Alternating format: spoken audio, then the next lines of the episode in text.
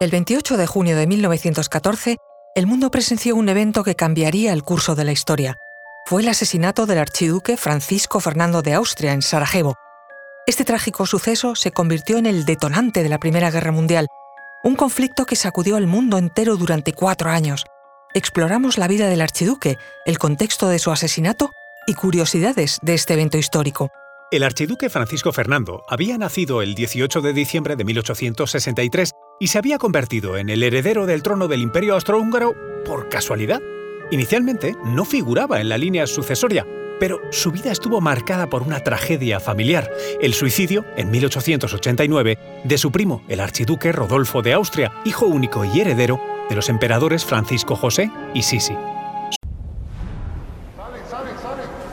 Conoce mejor al equipo que protege nuestras costas. Alerta en el mar, el jueves a las 10 un nuevo episodio en National Geographic. Soy Luis Quevedo, divulgador científico. Y yo soy María José Rubio, historiadora y escritora. Y esto es Despierta tu curiosidad, un podcast diario sobre historias insólitas de National Geographic. Y recuerda, más curiosidades en el canal de National Geographic y en Disney Plus. Con la trágica muerte del heredero, la sucesión al trono austrohúngaro quedó vacante, de esta manera Francisco Fernando se convirtió en el sucesor designado. Su vida iba a ser otra tragedia mayor, y su final, el principio de la Guerra Mundial. Sin embargo, el atentado que causó su muerte y tanta tragedia fue una chapuza que pudo no haber sido. Ya era el heredero a la corona de su tío cuando Francisco Fernando conoció a Sofía Chotek en un baile en Praga. Se enamoraron perdidamente pero tenían vetado el matrimonio porque ella no era de sangre real, por lo que mantuvieron una relación secreta durante dos años. Tuvieron que mediar el Papa León XIII y el zar Nicolás II para que el emperador aprobase finalmente la boda de su sobrino y heredero.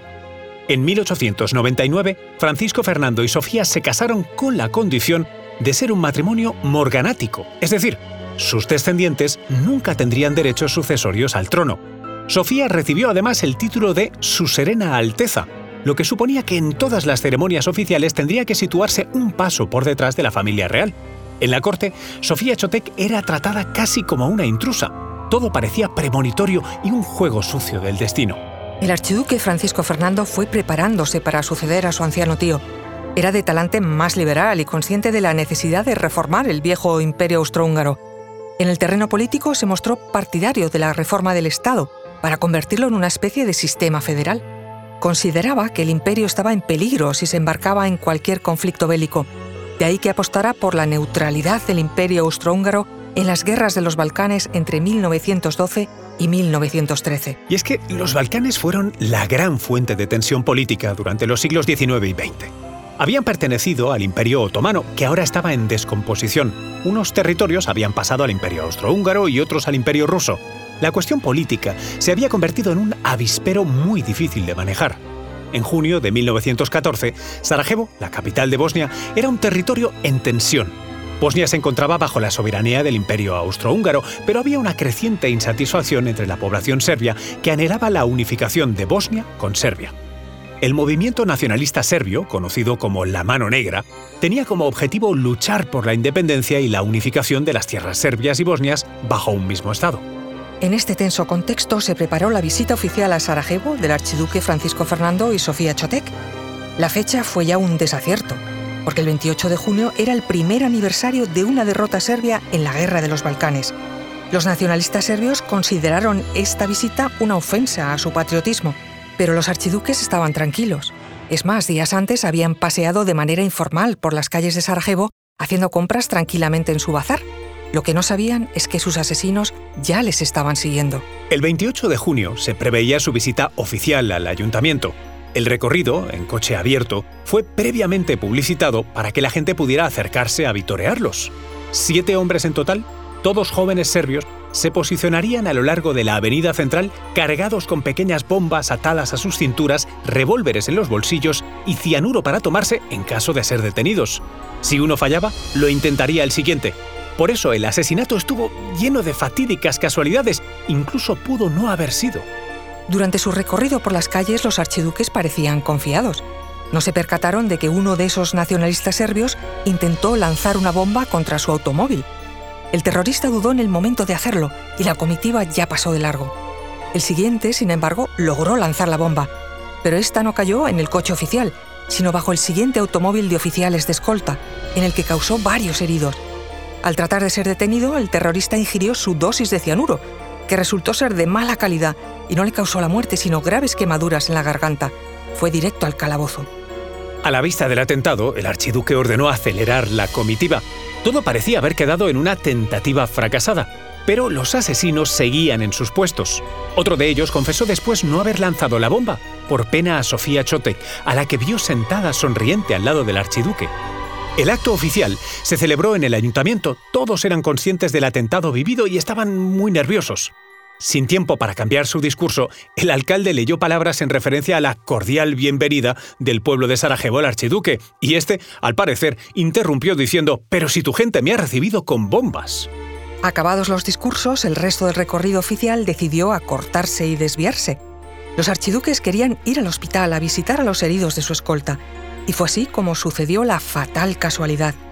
En el nuevo trayecto, el automóvil oficial se equivocó de calle y se detuvo para cambiar de sentido. Casualmente, Gabrilo Príncipe, uno de los terroristas que ya pensaba que la operación había fracasado, estaba sentado en una cafetería cercana. Vio que era su momento. Intentó lanzar la bomba que llevaba en la cintura, pero fue incapaz de quitarle el envoltorio. Sacó entonces la pistola del bolsillo, una vieja Browning estropeada, con la que hizo malabarismos para disparar dos balas a bocajarro, que resultaron mortales. Acertó de pleno en el cuerpo de cada uno de los archiduques. Francisco Fernando y Sofía Chotek murieron poco después debido a las heridas sufridas. La costumbre de llevar la vestimenta de gala cosida para que no se moviese con el viento impidió socorrerlos a tiempo. Solo pudieron taparles la herida de bala con un simple pañuelo, mientras los conducían a toda prisa al cercano palacio del gobernador. Gravemente heridos, durante el camino, el archiduque no cesaba de decir, no es nada, no es nada. Cuando llegaron allí, ya estaban muertos. Todos los involucrados en el atentado, 25 en total, fueron capturados. El juicio se celebró en octubre de 1914.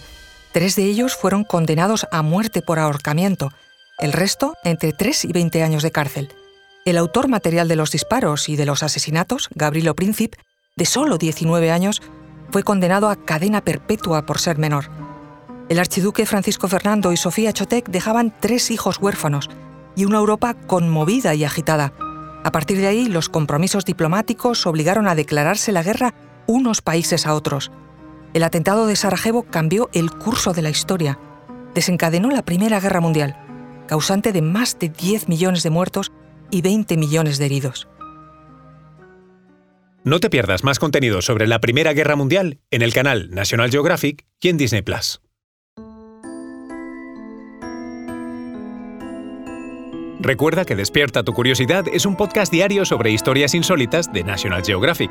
Disfruta de más curiosidades en el canal de National Geographic y en Disney Plus. No olvides suscribirte al podcast y darle like si has disfrutado con nuestras historias.